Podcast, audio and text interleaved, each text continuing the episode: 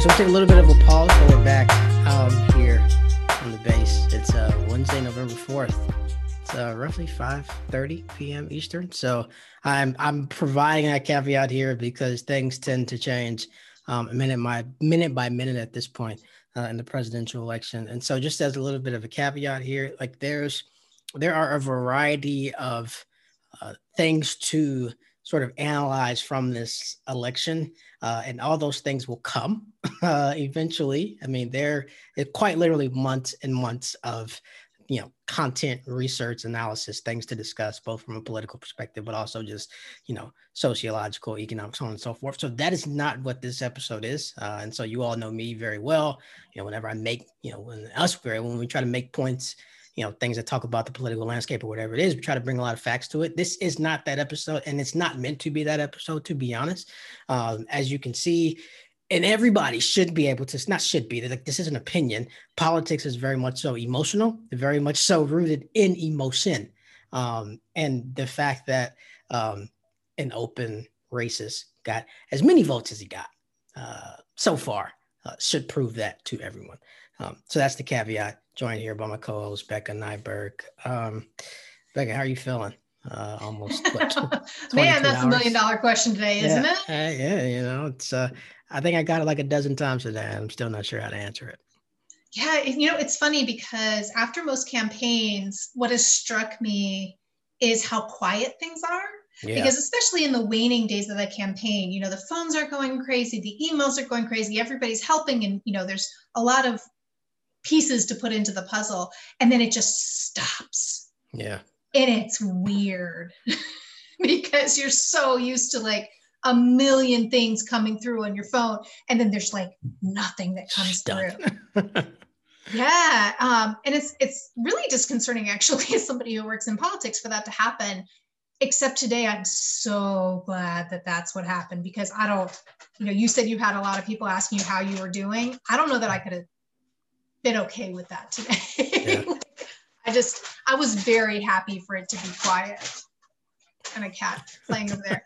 Um, very happy to, for it to be quiet today, for nobody asking me how I was doing, because there were just so many feelings. Um, and for me, more feelings than in two thousand sixteen.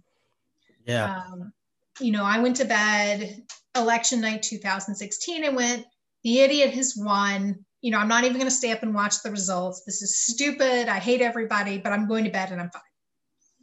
And I was much, much more upset last night. Mm. Um, you know, and like you said earlier, you know, we we don't have a result right now. It looks like Biden's going to win at two seventy on the dot, which is crazy to me. It looks pretty good. This, at this time of this recording, it looks, it looks right, like correct. So, it, it, you know, that's the best guess, but you know, it, I mean, it could go either way still at this point. You know, there's a lot of, you know, there's a lawsuit going on already. There are recounts. There's not even first counts finished. You know, we have a long way to go still. But even with, you know, even assuming, yeah, okay, fine, we get two seventy or more, Biden wins, it's, it doesn't change how I feel right now. Yeah. Um, and that is so incredibly disappointed in humanity as a whole, this country as a whole, to have sixty-seven million people, you know, and it's not even that they voted for somebody that I personally find to be abhorrent, but it's that he's systematically dismantling what our country is supposed to be about, what democracy is supposed to be about. And sixty-seven million members of this country, roughly half of this country, at least the half that, you know, of the voting, they said that was okay. Yeah. That's what strikes me. That's, you know, why I'm so upset today. You know, in two thousand sixteen, I was like, ah, you know, how bad could it be? You know, yeah, he's, you know, we know he's going to be bad. We know he's not going to be an Obama or, you know, a Democrat. You know, we know he's, but like, you know, that was what I told a friend. It's like, you know, I was naive at that point. And I was like, ah, how bad could it be? Now I know how bad it can be. Yeah. And sixty-seven million people said, I'm okay with that. That's the sad part. Yeah. Um, you know, there's, there's, there is uh, so much to, I think, unpack with, with what we've what we've seen over the last day, what we've seen over the last four years. I, I think for me, the that and that, you know, there are sixty-seven million people who have heard his rhetoric, seen what he says, what he stands for, have an uncontrolled pandemic where two hundred thirty-two thousand souls have been lost, um, an economy that's teetering on a depression, um, a guy who refuses to um, call out and denounce white supremacy and uh, right-wing domestic terrorist groups. And sixty-seven million people have just said, I'm okay with that. And, you know, I've heard a lot, I've seen a lot of things, heard a lot of things about people saying, oh, well, you know, I can disagree with you and still get along with you or still talk to you. And like, no, no, we can't. Um, I, well, I, we can when we're talking about economic policy. Exactly. When we're talking about, I don't know, healthcare policy, deficit spending, something like that.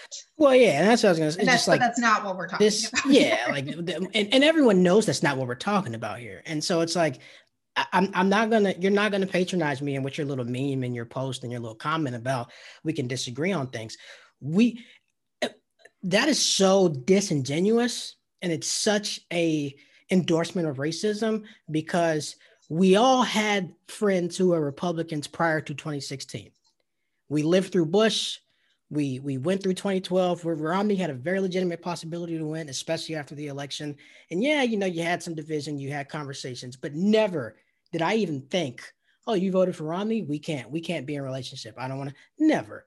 So, you know, don't, don't placate me and patronize me and piss on my leg and tell me it's raining like, oh, we can disagree. No, we can't, because right now the disagreements are steeped in racism, sexism, and white supremacy. And, and I am not going to disagree, agree to disagree, whatever it is, and be in a relationship with anybody who filled out a mail ballot, went to the post, however you voted, who got that piece of paper and said, you know what, I'm, I'm voting for this guy. I don't care what your rationalization is. I don't care. Because regardless of what your rationalization is, you made the determination that racism and white supremacy is not that big a deal to you. You have therefore, with your vote, said, you know what, Fred, your humanity is less important than whatever yeah. else. Absolutely. Then your then your taxes, then your economy, then your, you know, anti-choice. Well, it doesn't matter. You have literally said to every Black and brown person that you know, To, to well, we'll get to women. Um, but you've literally said to every Black and brown person you know, you know what? Your humanity just doesn't matter that much to me. And if it does matter, there's something else that is more important. I don't want to be in a relationship with you. I don't want to talk to you. I don't want to be around you. I don't want to be in your presence. I'm not apologizing for that. And I'm not going to entertain your little disrespectful ass placation. I don't know if that's a word, but it's going to be right now of, oh, we can agree to disagree. No, we can't. We just can't. And, and, I'll, I'll, I'll, I'll leave it there for now. We're going you're, you're going to stop your rant there? Yeah, yeah, yeah. Yeah, well, I mean, and picking that up too is, you know, there was an article that came out today that said fifty-five percent of yeah. Cuban origin, especially in South Florida, went for Trump. And that was one of the reasons that Florida was not in play here. This Florida is not a swing state at this point. Florida is red. It's nice and red. Yeah, I wouldn't, it's not even purple anymore. Yeah, I mean, so we're not even going to discuss Florida as a swing state anymore. Um, and one of the reasons is, you know, the play of Trump in particular, but the Republican Party to Venezuelans, Cubans, Nicaraguans, Colombians, to Chileans. Equate the Democratic Party and the Democratic platform to socialism. And thereby, you know, you've come from these socialist dictator countries. Obviously, you don't want to support them. And it's worked. Um, and, you know, my full disclosure, my partner is Cuban origin. Um, And when I showed him that article, his only comment was, idiots. But, you know, that part of it, you know, there were also comments on there, um, comments on the tweets about it that, you know, hey, I'm Cuban. And yeah, I supported him because I don't care about immigration anymore. I'm already here. I mean, I can't, I can't tell you, or I can't teach you how to care for other people. But it seems to be a basic tenet of humanity that a certain portion of our electorate, and a fairly large portion of our electorate, just seems to be missing. Yeah, it's it's. Uh, I mean, you know, I think we've we've talked about this, and this goes back to my rant from a few weeks ago about the eighties. To be totally honest, and I think it still applies. And like, I think that was one of the, and look, the, the human condition is what it is, right? Like people overwhelmingly are going to, um, you know, prioritize their self-interest, their needs, and their families. I get that. But as a student of history, I do legitimately believe there was a time between the, the Great Depression and the onslaught of the Reagan Revolution in the late seventies to where uh, most Americans, at least in their voting habits and the way in which they spent money, whether it's unions or small, whatever it is, there was some sense of what what is best for my fellow American, what is best for my neighbor. And And if if making a decision, if voting, if, you know, working on this campaign, what, whatever it might be, if if what is best for us collectively outweighs my little individual greed, then I'll go with that. That sentiment has completely eradicated. And you can see that just in the statement you just made. Number one, there are a ton of Cubans who did not come here legally. So the fact that so many of them now do not care about immigration because they're here, they got their citizenship, that's problematic. But the, the biggest thing I want to highlight is just, I think this election, we're going to hear a lot about a lot of different things, you know, you know, um, the Latino vote's not a monolith, and, you know, white women going more for Trump this time. What it comes down to, to be totally honest, is just white supremacy, whiteness, and the desire to be close to, near, or part of Um, white society. And I say that because overwhelmingly, and hopefully we're ready to have these conversations soon, there are a lot of Hispanic people who consider themselves white and are happy to ride the coattails of white supremacy. And I don't think people notice that, but like that, you know, the non-Hispanic white you see on forums or whatever, that is a thing. And so they've aligned themselves firmly with the idea of whiteness, with white supremacy as a means to, you know, have more access or the ability to get closer to their American dream. Uh, well, and, and look at who we're talking about. Cubans, Venezuelans, Colombians in particular, Nicaraguans maybe not as much, but those three countries do tend to be lighter skinned than, say, Dominicans or, you know, even Brazilians or, you know, anybody else. So yeah, absolutely. And they do see them selves as at least white adjacent, mm-hmm. if not part of it, and benefiting from it. Mm-hmm. Argentina, you can go down the list. I mean, through all, all throughout Central South America. And so I think that that is the ultimate sort of reflection of what this election is, period. Now, is there nuance there? Yes. Are there conversations to be had there over the weeks, months, years? Yes. But that's what it comes down to. Right. This election, this election is about race and gender. And I've said this over and over again. And this, you know, podcast is called Debate. So I'll reiterate it because Black people are about to save this country's ass again. Right. Democrats cannot keep bringing one woman to the dance and trying to dance with two or three or four others. At a certain point, you have to prioritize the needs of your base in organizing and financial investment and in policy, and you will reap the benefits of that uh, at, at the ballot box. But the problem is, and, and you know, what I've learned from yesterday, and we'll get to this, I do think I'm ready to have a conversation about welcoming Latinx women into that sort of quartet and that focus of policy. I'm not inviting men, we can get to that later, um, because I've always thought like, and it's always frustrated me because we don't, I'll put it this way, Democrats invest too much politically from a political capital perspective into the Latino community as a whole for what we get out of it at the ballot box. Latinos vote for us for about sixty forty. Now, I think hopefully what comes of this, again, as a party, is the idea that we start thinking about that vote not as a monolith, but more as, mm, okay, Cuban, Venezuelan, Nicaraguan, Argentinian, you're probably not going to go for us. Historically, you haven't. Cubans already, they they already, they they are, I put, I, I, I, I'll shut up after this momentarily. They took Florida out of play early last night. You can make a very solid argument that Cuban Americans caused nine eleven. They caused the Iraq War. They caused, maybe not the financial crisis, not directly, but they cost Al Gore the two thousand election.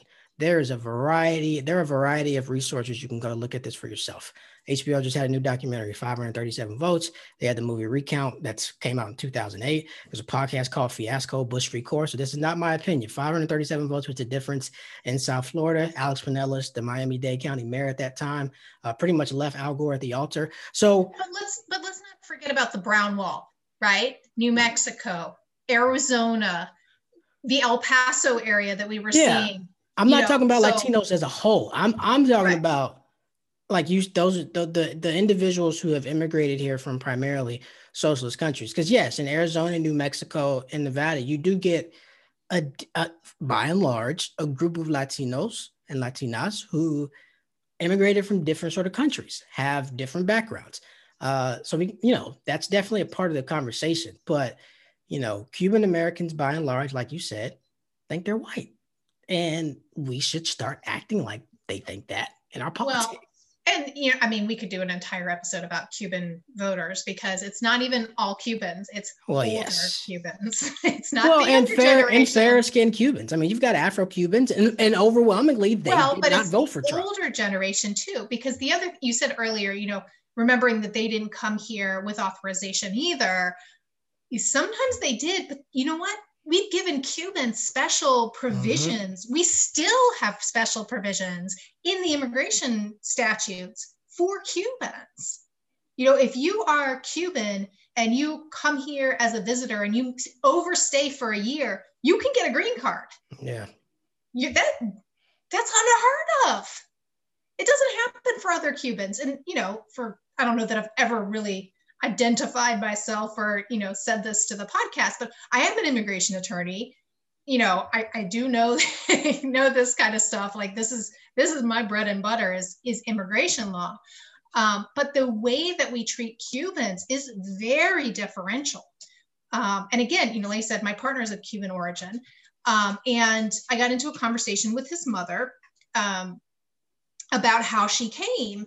And she said, oh yeah, you know, we, we came, you know, with authorization and da, da, da. She came on a refugee flight. I was like, wait, no, wait, what?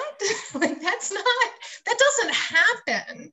You came as a refugee. That means you got asylum. Right. You don't come as a refugee. Like you're literally in the same position as all of the people that we've blocked from entering and are now living in, you know, worse than slums. I don't even know what conditions to call them, yeah. you know, south of the border trying to come in. That that was you, yep.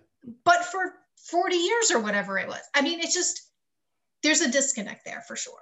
Yeah, no, I, I agree. And like I said, yeah, there's there's a larger conversation to be had there. I mean, even I saw, you know, from a reputable source that um, uh, Trump's share of the Latino vote in Texas went from eighteen percent in twenty sixteen to forty percent in, in twenty twenty. So there, there's a lot to unpack there, and that'll happen. I think the the, the final thing I want to say is, you know, and, and I, I'm glad we've done this on this podcast today, and, and I, I do think I'm starting to see other media outlets and networks do this as well, is that this is, I think the, Trump is a symptom of a deeper illness, of a deeper disease. And for whatever reason, we as a country have just refused to recognize the sins of our nation. Because, and I put, America is not unique in its sins. A lot of people had slavery, countries all around the world, you know, still, you know, are discrimin- discriminatory towards people of darker skin, you know, towards women's movements and women's liberation and their rights. So America is not unique in that, but there is just this unabashed refusal to acknowledge those sins and then to not even to mitigate them. We're not even at the part of mitigation yet. We're still at just the, the point of acknowledgement. And I saw this thing on t- Twitter yesterday, this picture, it said, um, you know, no niggers, no specs, or, you know, other things like that. And um, a picture was taken in nineteen sixty-seven, and someone was like, oh, you know, make sure you vote because our ancestors had to deal with this. I said, bro, that's nineteen sixty-seven. Like that, that, not that ancestors. That's, that's not ancestors. Most of those people are still alive. And this concept that, you know, the civil rights movement was, it was such and such long ago, and so many things were just, it's, it, we, this is still very much so a contemporary thing that we that we confront and that we've never truly mitigated, because all, all you know, slavery turned into, uh, we had Reconstruction, a little bit of, we should do an episode on that, it's different. um, because Reconstruction literally ended because it was a bargaining chip for a presidential election. So that conversation can be had later. And that's why I don't entertain anybody who's like, oh, I don't vote. You know, a vote for either candidate is like a vote for your for, for your oppressor and all this other stuff. Like, shut your silly ass up if you're not a part of like Black Panthers or anarchists and you got a whole artillery of guns, right? Like, it's violence or or voting, the ballot or the bullet. But anyway. Um, well, I mean, those those are, I have a couple of people in my newsfeed who today are like, well, of course the Democrats are doing so badly because, you know, they ran this candidate that didn't do all the popular, you know, socialist, you know, Bernie style policies that are That's so just not true. Popular. You know, they, he didn't run on, I don't know, Medicare for All because that's a seventy percent approval rating. I don't even know if his facts are correct here. And I'm like, dude, what did you do? Did you like try and help this at all? Did you go work for Bernie if you think Bernie is like the end all be all? Did you work for another candidate that you think is doing all of these things that the mainstream candidates are not? What are you, you walking into a voting booth and casting your ballot for a third party candidate or not at all at this point? That's not a protest. The least that's form not of helpful. That's not, that's not doing the work. That's, you know, again, looking at, you know, and, and to be fair, the people I've seen say this are white, right? It's another bastion of, you know, white privilege kind of thing to be able to say, I'm just above the fray and I'm going to go do something else without recognizing that one of these candidates is a lot worse than the other one. Yeah. You know, I'm not naive. I don't think there's going to be some sort of magic wand that's waved when Biden wins and all of our race issues that have happened for, you know, since this country founding and before that will magically go away or even probably be dealt with. No, not at all. You know, it's not going to happen. However, we have a choice of somebody system- systematically dismantling protections for immigrants, for minorities, for women, or somebody who doesn't. It's not, it's just not good enough. Yeah. That doesn't give you the moral high ground. Well, I remember in twenty fifteen, after the shooting in Charleston, um, where a uh, where right-wing terrorists um, took the lives, I think it was eight or nine people at a, at a church there. And Nikki Haley was a former governor of South Carolina. In response to that said, um, I know what rhetoric like that can do.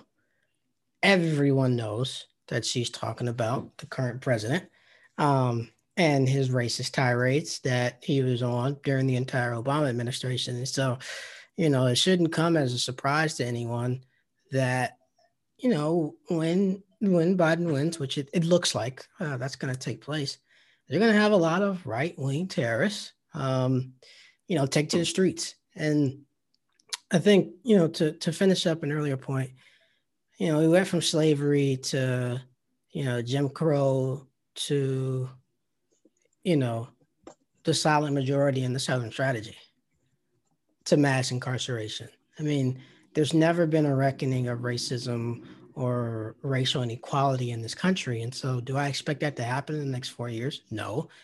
Do I expect it to honestly happen in my lifetime? Probably not. And, and and I think that's where we get lost in thinking that so many of these things were supposed to happen so rapidly and happen overnight. It's just like the process of change, of making societies better has always been a long game. It's always been a marathon. And, you know, there are ways to come about and have systemic like change instantly. Um, collectively, I don't think people are willing to make the sacrifices to do that. But, you know, if a bunch of folks said, hey, we're, we, we're, we want, you know, we want healthcare. And we want, you know, reparate, just for example. And, and millions of people said, we're not shopping at Amazon or Walmart until we get that. We would have a bill for reparations and universal health care on the president's desk in a week. I guarantee that that will, that would happen.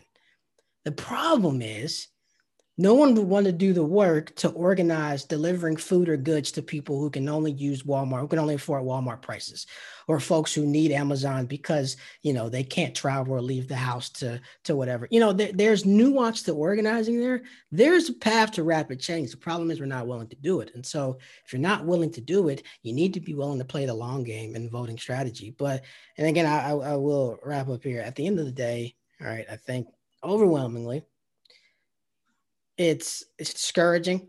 I'm, I'm more discouraged now, like you, than I was in twenty sixteen, because I can give I can give somebody the benefit of the doubt for voting him in twenty sixteen. I can.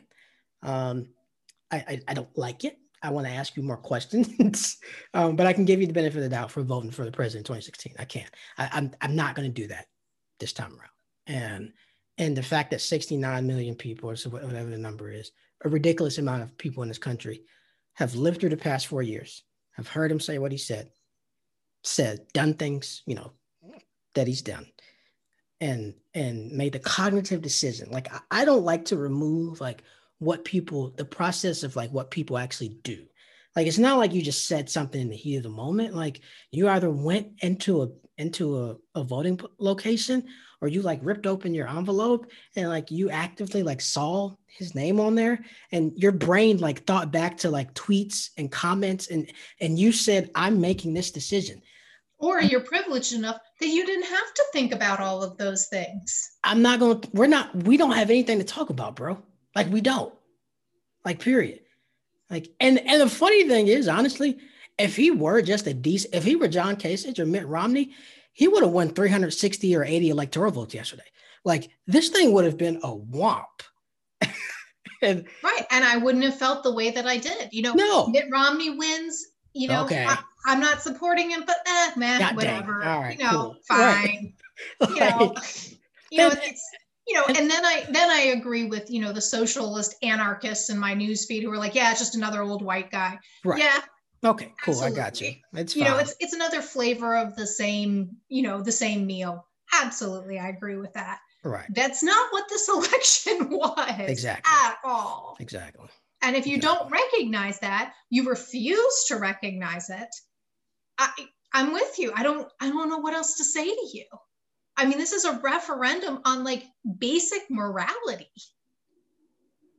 And if you're not going to recognize the morality of somebody because of their skin color, their nation of origin, you know, their religion, whatever else, like, I, I can't, there's, what am I going to do? How do I convince you to change that? I don't know that you can. Yeah. And sixty-nine yeah. million people have decided that, you know, only they matter. They've proven they don't want to with their vote. We got to leave it there. We'll have quite a few more episodes over the next few days and weeks. Um, Becca, thanks for your insights. Hopefully next time we have one of these, we'll we'll we'll know definitively um, that Joe Biden is the president-elect, but um, we'll see. Uh, thank you, Becca. Your co-host, Fred. Uh, this is The Base. Talk to y'all later.